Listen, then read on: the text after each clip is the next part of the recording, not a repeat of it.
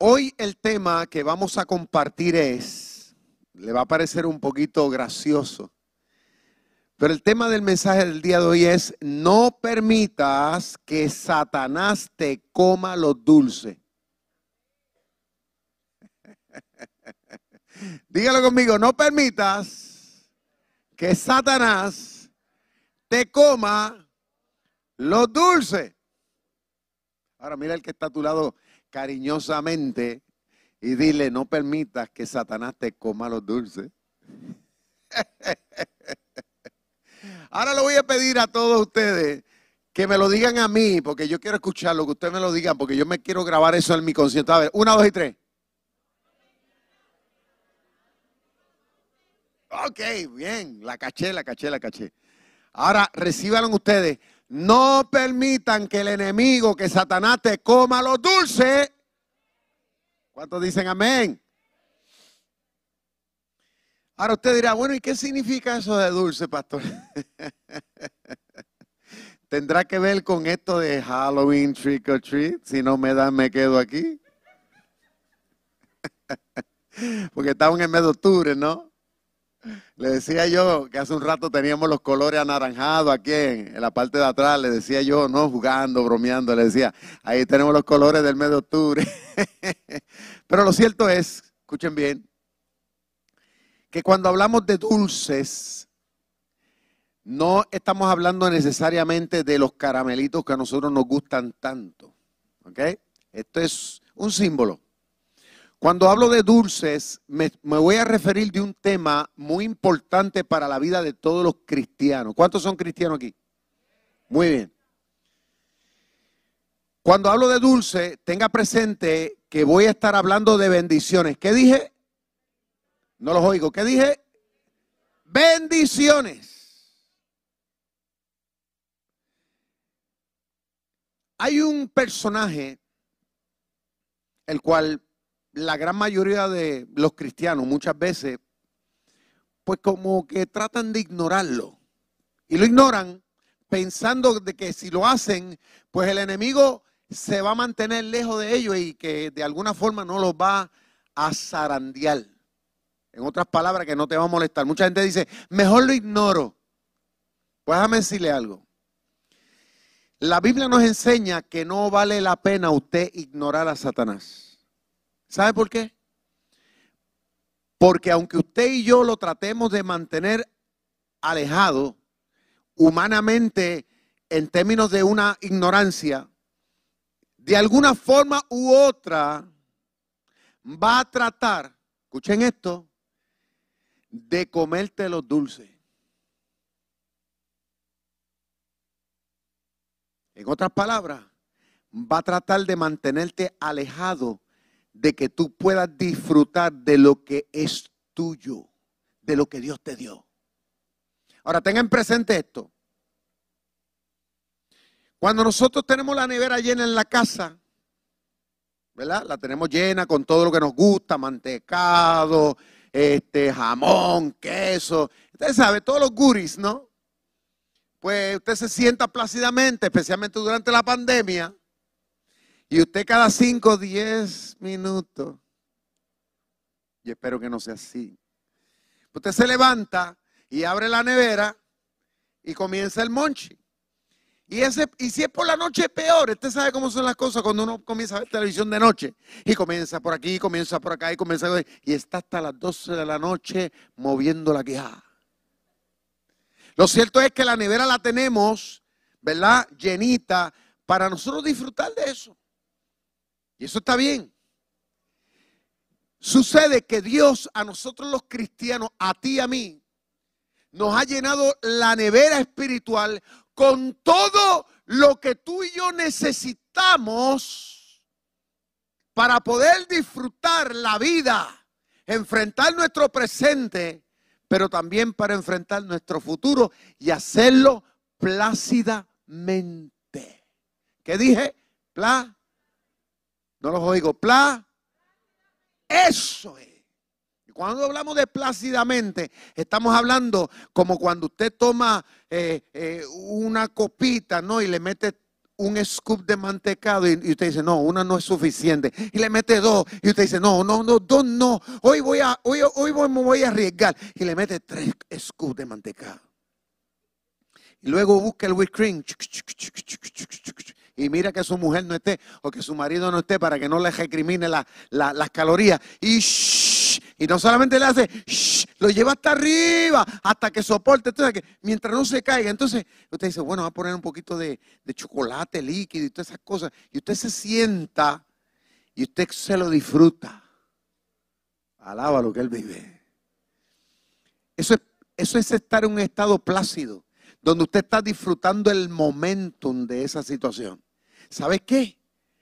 Vamos a leer ya mismo un sinnúmero de bendiciones que tú y yo tenemos, según describe el apóstol Pablo, que Dios nos dio para que de esa misma forma nosotros podamos vivir la vida como cristianos. Escuche bien, de una manera plácida. Alaba lo que él vive. Dice el apóstol Pablo en Efesios capítulo 1. Quiero que estén muy atentos a lo que voy a leer. Dice Pablo, bendito sea el Dios y Padre de nuestro Señor Jesucristo, que nos bendijo con toda bendición espiritual. Pablo dice, con toda, no dice con algunas, con toda bendición. En los lugares celestiales en Cristo, según nos escogió en Él. Hey, la primera bendición, nos escogió en Cristo antes de la fundación del mundo, antes que existiera la materia, ya los cristianos estábamos en el corazón y en la mente de Dios. Nuestra galaxia, ya tú y yo estábamos en sus planes y en sus propósitos. Ahora, el diablo no quiere que usted sepa eso.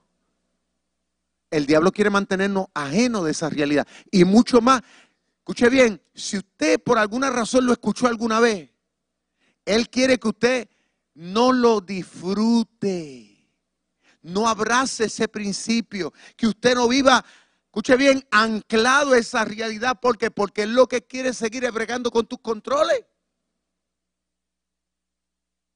Dice más el apóstol Pablo. Antes de la fundación del mundo, para que fuésemos santos, o sea, gente separada sin mancha, o sea, limpio, delante del Señor. En, amor, habiéndonos predestinado para ser adoptados hijos suyos. ¿Escuchó? No dice bastardo, dice hijos de Él, por medio de Jesucristo. Por eso es que nos llamamos cristianos, según el puro afecto de su voluntad para alabanza de la gloria de su gracia, con la cual nos hizo aceptos en el amado, en quien tenemos redención por su sangre, el perdón de pecados según la riqueza de su gracia, que nos hizo sobreabundar para con nosotros en toda sabiduría, inteligencia, dándonos a conocer el misterio de su voluntad según su beneplácito, el cual se había dispuesto desde dispuesto, propuesto, perdón, en sí mismo de reunir todas las cosas en Cristo en la dispensación del cumplimiento de los tiempos.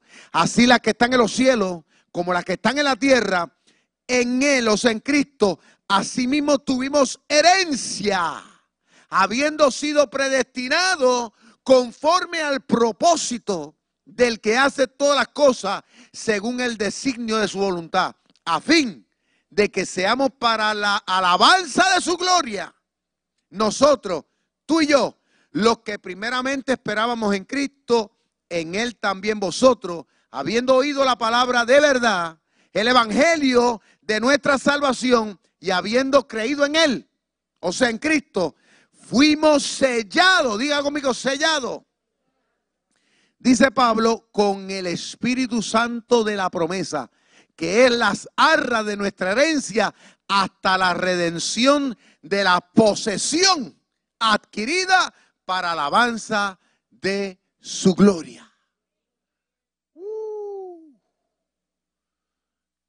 Yo figuro en mi mente el que nosotros, como le dije, de parte de Dios tenemos una nevera llena de tantas cosas grandes como hemos leído ahí. Pablo dice que en primer lugar nosotros debemos considerarnos como gente predestinada por Dios. Eso quiere decir que desde antes de ya Dios determinó, declaró una palabra de que Víctor Vázquez Toledo, de que cada miembro de la iglesia Rey de Reyes en el año 2020, en medio de pandemia, en medio de temblores, en medio de lo que venga, nosotros somos sus hijos y lo seremos para siempre. Denle el aplauso a Dios. Uh, en, esa en esa nevera hay otra, hay otra, hay otra bendición de la cual Dios quiere que tú te sientes y la disfrutes. Y es que dice que delante de Dios, a través de Cristo, ahora tú y yo tenemos el perdón de todos nuestros pecados. No dice de algunos, dice de todos. Ahora, yo me he topado con mucha gente cristiana que en ignorancia, cuando yo le he preguntado, hermano, ¿usted tiene seguridad de que Dios le ha perdonado? Hay gente que me ha dicho, pastor, eso solamente lo sabe Dios. Y yo digo, ¿cómo que lo sabe Dios? Se supone que tú también lo tienes que saber. Porque ahí lo dice. Ahí dice claro y pelado, en blanco y en negro, en esa palabra, claramente dice, hace miles de años, que tú y yo fuimos escogidos y al creer en Cristo, Dios automáticamente, a través de esa sangre que fue vertida, te declara limpio, justo, santificado una vez y para siempre y se acabó. Ahí lo dice, los que somos del Señor, los seremos para siempre. Ahora hay gente que vive con una perseguidora Gente cristiana que viven con una perseguidora toda la vida. Ay, y que me voy para el infierno. Ay, que el diablo es esto. Ay, ven al diablo y ven los demonios hasta colgando hasta de la bombilla. Como me decía una señora los otros días, me decía, Pastor, estoy tomando un seminario. Un seminario, sí. ¿Y de qué trata el seminario? Es de cómo uno identificar demonios, sí. ¿Y cómo es eso? Pues porque eh, yo fui a tal sitio y había un ramo de flores y yo me di cuenta que en ese ramo de flores había un capullito que tenía la imagen de un demonio. Y yo, yo le dije, bueno, si fuera así yo vería demonios hasta en las nubes. Porque las nubes usted no se da cuenta que a veces hace figuras. ¿Ah? Y una ocasión iba yo por un sitio y, de estas personas que son místicas, ¿no?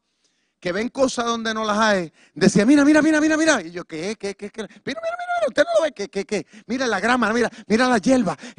Mira la hierba hace como que, como que una cosa. Eso es malo, eso es malo. Y yo decía, ¿cómo que es malo? Eso lo creó Dios. Y lo creó para que tú lo disfrutes. La playa Dios la, Dios la creó para que tú la disfrutes. Óyeme, pero hay gente que, tienen esa, esa mentalidad.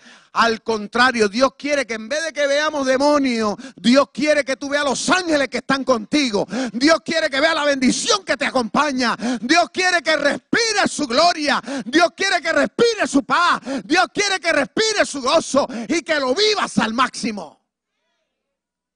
Mire, este enemigo que se llama Satanás que el Señor lo reprenda.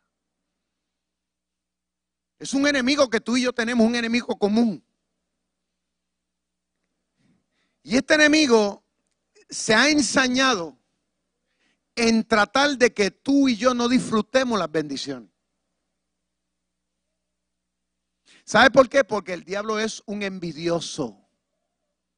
¿Usted ha conocido gente envidiosa o no?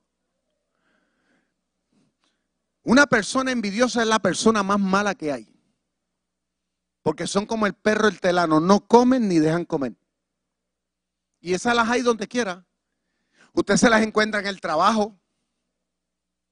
Usted se encuentra gente así.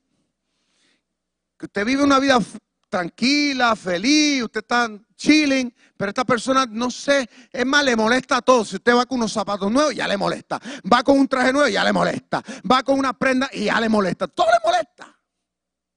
Entonces tú dices, pero ven acá, ahí esta persona, ¿qué le pasa? ¿De qué forma? ¿Tú me entiendes? Esta persona yo, yo la podría complacer. Es que no hay forma, porque es que eso está metido aquí, aquí en el corazón. Igualmente usted se la encuentra en los vecindarios. Hay gente que se cela, los vecinos que se celan. Y si aquel compra un carro nuevo, este lo quiere mejor. Y si aquel, hey, llega a la mueblería con el camión frente a su casa a bajar un juego de cuarto nuevo, ay papá, eso ya es problema. Hay gente así. Y, es más, entre la misma familia hay gente que se celan y se envidian.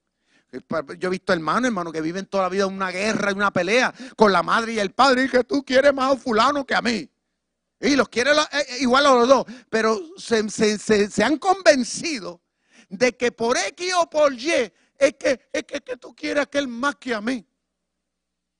Y no tan solamente pasa en la familia, eso pasa hasta las iglesias, pasa igualito. Hey, mira el pastor, saluda a aquel, pero a mí no es saluda. Lo saludo a todo el mundo. Y, es que yo no sé, a mí no me quieren, a mí no que y siempre está con esa perseguidora y esa cosa, no. Y mire, el diablo por naturaleza, que el Señor lo reprenda una vez más, es un envidioso recio y te cela y te envidia a ti, me cela y me envidia a mí. ¿Sabe por qué? Por lo que acabamos de leer ahí. Por eso que dice aquí, es que el diablo nos tiene envidia. Hasta los huesos le carcome. De que él sepa que Dios te ama a ti y que Dios me ama a mí desmedidamente. Ay, papá, eso no lo deja dormir. De que dice ahí, de que Dios te perdonó. Cuando el diablo lo que quiere es que Dios te vea culpable y que Dios te destruya y que Dios te condene. ¿Por qué? Porque eso fue lo que Dios hizo con él. Pero el diablo no quiere irse solo, el diablo quiere llevarse a mucha gente con él. Pero el, diablo tiene celo de que Dios te haya amado y que Dios haya decidido trazar planes y propósitos contigo, con tu familia. A pesar de las batallas y las guerras que tenga, Dios determinó cosas y Él tiene celo de eso. De que Dios te, te perdone tu pecado, de que Dios te, te extienda la mano y te esté dispuesto a levantarte. Y que Dios te quiera usar y que Dios te haya dado el don que te dio, el talento que dio, el diablo le molesta. Ahí está, ahí está escrito. Entonces, hay algo que dice en Génesis. Escuchen esto, esto está en Génesis capítulo 3, para que más luego lo puedan leer como referencia. Hubo un incidente en la creación que a veces nosotros lo, leemos, lo hemos escuchado, pero no le damos la importancia. Y dice así, pero la serpiente, o sea, hablando de Satanás, era astuta. Más que todos los animales, dice, del campo que Jehová Dios había hecho. La cual dijo a la mujer, con que Dios ha dicho, no comáis de todo el árbol del huerto? Y la mujer respondió a la serpiente, del fruto de los árboles del huerto podemos comer, pero del fruto del árbol que está en medio del huerto, Dios dijo, no comeréis de él, ni lo tocaréis para que no muráis, o sea, para que no mueran. Hay una palabra que ahí aparece de la cual a veces nosotros la pasamos por alto. Y es una palabra que nosotros debemos tener muy consciente y muy clara. Y es la palabra que dice que el diablo es astuto. Y como es pequeña la palabra, nosotros pensamos que, que el significado es pequeño. La palabra astuto significa que tiene la habilidad para comprender, escuche bien, cosas. Tiene una habilidad para comprender las cosas, en este caso buenas o malas. tiene una astucia, como decimos nosotros. Tiene una mente más acelerada de la persona común. Dice que Satanás, dice, tiene la habilidad también para obtener provecho y beneficio mediante un engaño. O sea que Satanás es astuto. Toda, todo el tiempo de la trayectoria de la vida de los seres humanos, lo que ha hecho ha sido tratar de engañarnos. ¿Por qué? Porque el diablo a nosotros los cristianos, y tengan presente este principio, por favor.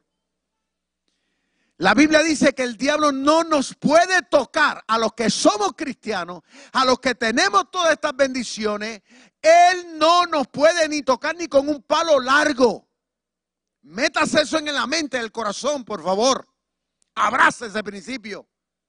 Porque hay gente que también están siempre, ay, que el diablo me tiene como, como punching back, me tiene dándome. Eh, una persona me dijo así, y yo le dije, pues ten cuidado que no te vaya a noquear. Pues te voy a decir algo, el diablo a mí no me tiene de punching back, ni a ti tampoco. El diablo no viene a practicar contigo ni conmigo. Eso está errático, eso es erróneo. Si alguien le dice a usted eso, eso es una mentira. El hecho de que pasemos pruebas, el hecho de que pasemos por situaciones difíciles, eso no significa necesariamente que es que el diablo te quiere destruir. Al contrario, porque dice la Biblia que también Dios permite ciertas cosas para hacer que tú y yo maduremos y crezcamos en nuestra fe. O sea, para que aprendamos a confiar más en Dios, para que aprendamos a, a descansar más en los principios. Pase lo que pase, venga lo que venga. Si Dios declaró una palabra, Él la va a cumplir. Entonces, el enemigo es astuto. ¿Y cómo entonces trata de hacernos la guerra a nosotros? ¿Cómo trata de hacer que tú y yo no disfrutemos de estas bendiciones? Pues tratando de poner, escuchen esto, pensamientos o tratando de usar a otras personas para que te susurren o situaciones que acontecen en nuestro diario para que tú interpretes que es que Dios te está pagando mal. Que Dios no te ama. Que ya, Dios no tiene planes contigo. Que ya todo cambió. Que ya todo se acabó. Que ya no hay motivo por cual seguir luchando que ya no hay motivo por qué seguir alabando, aleluya, y sirviendo al Señor. Es más, eso, eso la lista no acaba. De cómo es constantemente ese, ese, ese acoso. Escúcheme bien, no te puede tocar, pero sí te puede gritar.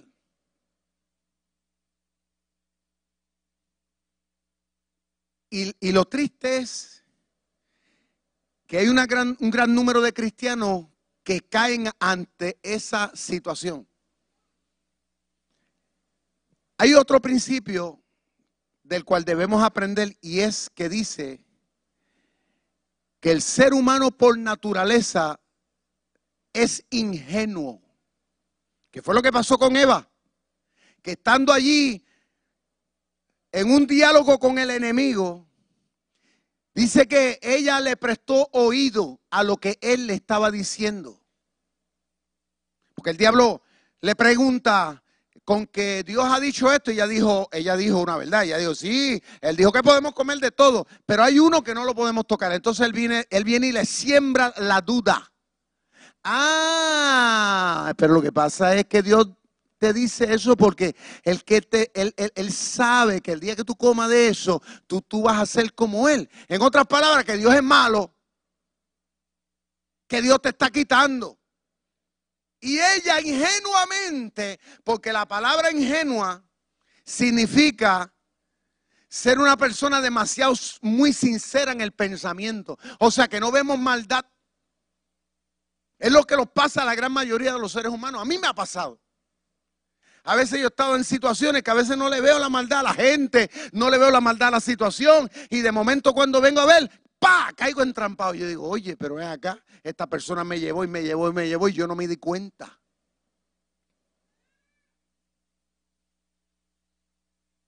Así es el diablo en esencia. Es astuto. Él de frente no te va a decir, esto es malo. Él te va a ir llevando hasta el punto en que tú te crees que es malo. Para que tú tropieces con tus propios pies. Eso fue lo que pasó con Eva. Dios la creó a ella. La creó a su imagen y a su semejanza. Dios los puso en un paraíso donde tenían todo a pedir de boca. Allá había guineo, allá había plátano para hacer un buen mangú, alaba lo que él vive. Piña, china, oye, me dé todo lo que se pueda comer. Pero ella cayó, como decimos nosotros, de pescado. Cayó. ¡Pa! Y esa situación se sigue repitiendo hasta el sol de hoy.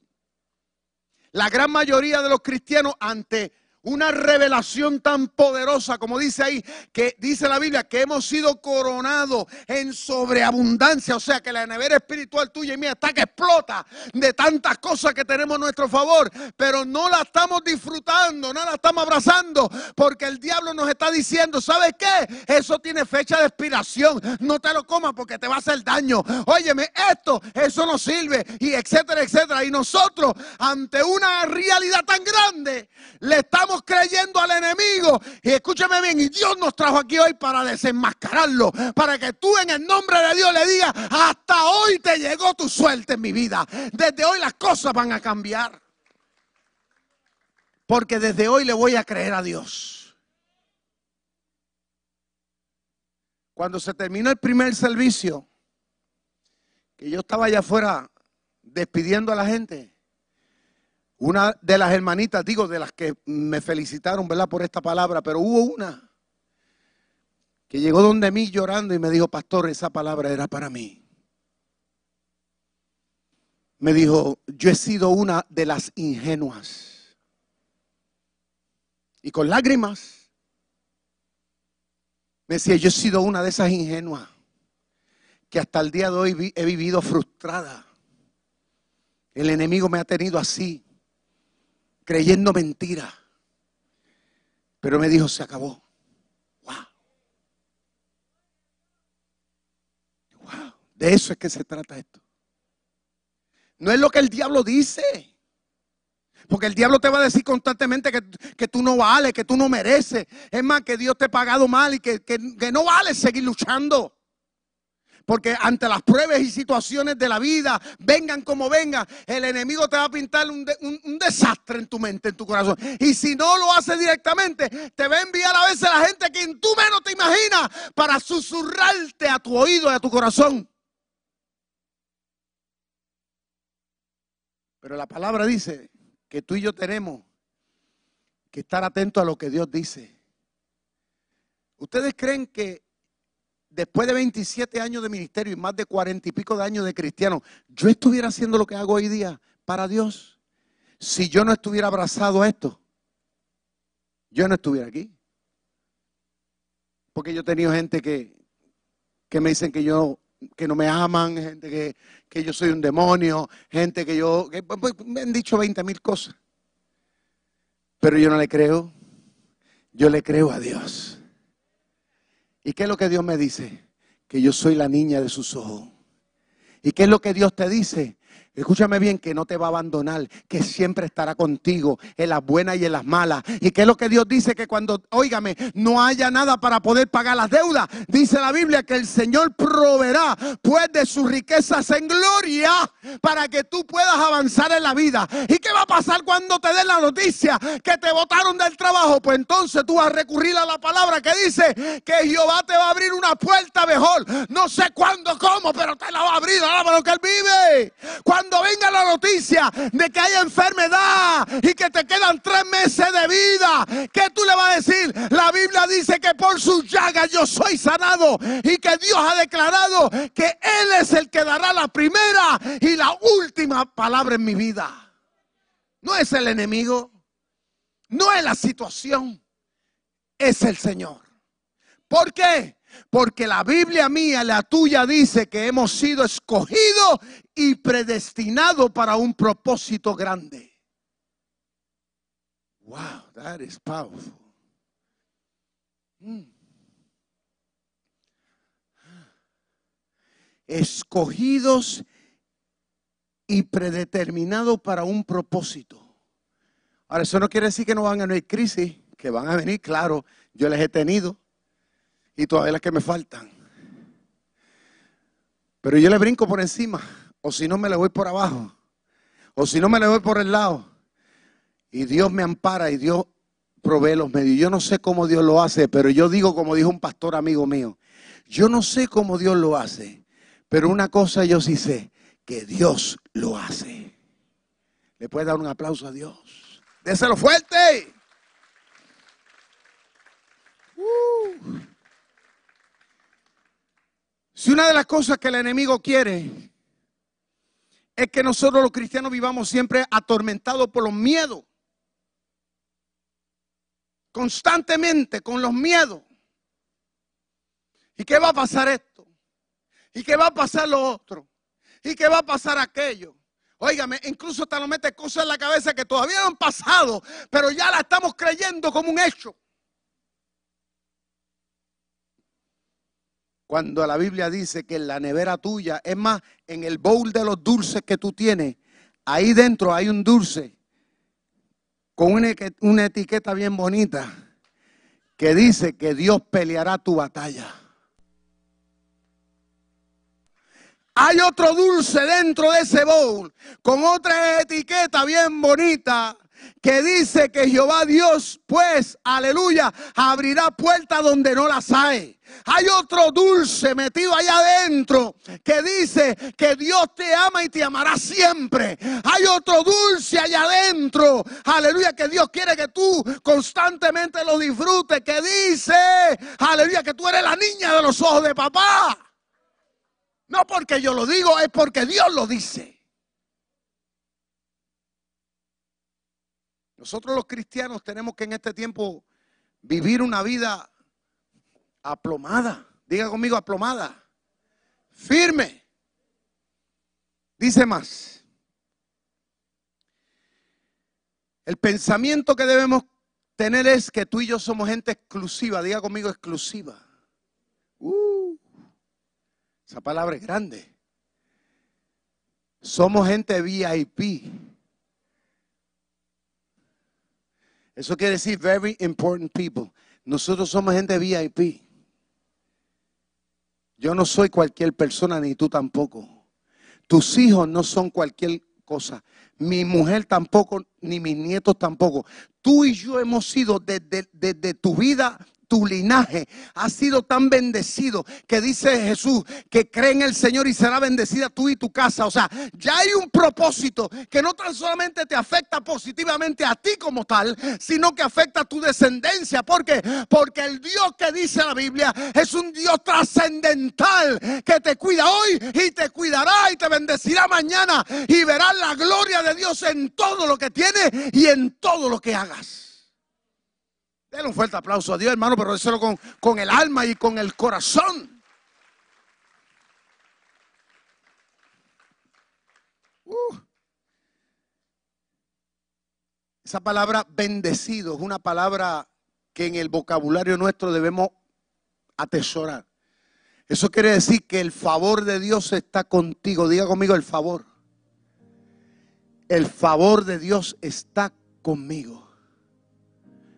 O sea que Dios no es, tu enemigo. Dios está a favor. ¿Eh? Parecemos gente comunes, parecemos gente normales, parecemos uno más en la sociedad, parecemos que tenemos un número de seguro social más, así parece. Pero delante de los ojos de nuestro Señor, la Biblia dice que somos gente muy importante. Tus hijos lo son, tu matrimonio lo es. Todo lo que tienes, todo lo que Dios te ha dado es importante. Y hay que darle ese valor. Basta ya de tener una mente simplista. Hay que renovar el pensamiento. Porque si tú no renuevas el pensamiento, vas a seguir viviendo una vida arrastrando las chancletas espirituales. Hay gente que yo los veo así siempre, mal vestido, y usted lo ve arrastrando las chancletas metedeo toda la vida. Mire, mírese en el espejo. Usted es un príncipe de Dios. Usted es un hijo del rey. Usted es una persona que cuenta con el amor, con el poder, con la autoridad de Dios, del Dios que creó el cielo y la tierra. Levanta tu frente, aleluya, y dile al diablo cuando venga a tratar de inventar contigo, dile, ¿sabes qué? Sosabandija, arranca para allá. ¿Por qué? Porque lo mío es mío, aleluya, y nadie me lo va a quitar. ¿Por qué? Porque viene de parte de Dios. Cuando el enemigo venga a tratar de meter las manos dentro de tu gobeta de dulce, dale las manos y dile, esto me lo dio Dios y nadie me lo va a quitar. Para terminar, no podemos darle el lujo de seguir viviendo vidas ingenuas. Tú y yo no podemos abrazar eso. Hay que echar eso para un lado. El mundo vive así. El mundo vive en esa ignorancia. La gente, a mí me da pena, veo a la gente del mundo y yo lo veo y yo digo, Dios mío, ábrele el entendimiento a esta juventud, que ellos se puedan dar cuenta. Porque la juventud está tratando de encontrar la verdad y la buscan aquí, la buscan allá y en los medios de, las redes sociales. ¿Tú me entiendes? Hay 40 mil locos y 40 mil loqueros y 40 mil inventos. Tratando la gente de buscar su identidad, su verdad. Pero la verdad está aquí esta verdad de la que tú necesitas. Hace un rato me decía uno de los diáconos, me decía, pastor, cada servicio se está llenando. Esta mañana tenemos un servicio y tenemos un grupo de jóvenes. Estamos notando muchas familias jóvenes que están llegando a la iglesia. Y yo le, di, y yo le dije, eso es sorprendente de que eso esté pasando. Eso quiere decir que estos jóvenes ellos no están aquí por casualidad, están aquí porque están reclamando su identidad. Ellos están abrazando lo que Dios dijo que ellos son. Y por eso está la iglesia aquí para nosotros poder decirle a la gente que ellos no son gente que, están aquí para vivir una vida jastrada, miserable, de estar viviendo, abrazando la depresión, la ansiedad, para tratar de, vivir esa vida todo, todo, descuadrado. No, no, estamos aquí para vivir conforme al plan y al propósito de Dios. Así que si tú estás aquí en el día de hoy o me estás viendo a través de las redes sociales, y estás cansado ya de, los engaños de Satanás, yo te digo en el nombre de Dios, párate firme y reclama lo que es tuyo, porque lo que es tuyo es tuyo en el nombre de Dios. Basta ya los cristianos de que sigamos viviendo vidas amedrentadas. Se acabó. Levanta tu frente, porque Dios está contigo como un gigante poderoso. Ponte de pie, por favor, conmigo en esta mañana. Wow. Levanta tan siquiera una de tus manos al cielo. Y si puedes levantar las dos, mejor. Y dale gracias al Señor por lo que te ha dado. Uh, dile, Señor, gracias, gracias, gracias, gracias, gracias.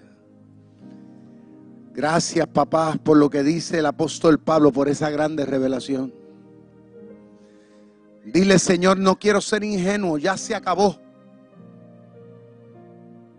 No quiero vivir ignorando la maldad de Satanás. Desde hoy te creo a ti. Dile, Señor, desde hoy voy a cuidar lo que tú me has dado. Y no voy a dejar que Satanás me coma los dulces. Padre, en esta hora fortalece y brinda sabiduría e inteligencia a tu iglesia a cada uno de los que están aquí, de los que me ven a través de las redes. Señor, aquellos que necesitan el perdón, abrazar el perdón, perdónalos. De una vez y para siempre. A los libres. Padre, en el nombre de Jesús son tuyos, lo han sido y lo serán. Y ruego, Espíritu Santo de Dios, que renueves a tu iglesia. Y que desde hoy vivamos una vida segura, confiada, en el nombre de Jesús. ¿Cuántos dicen amén conmigo? Amén.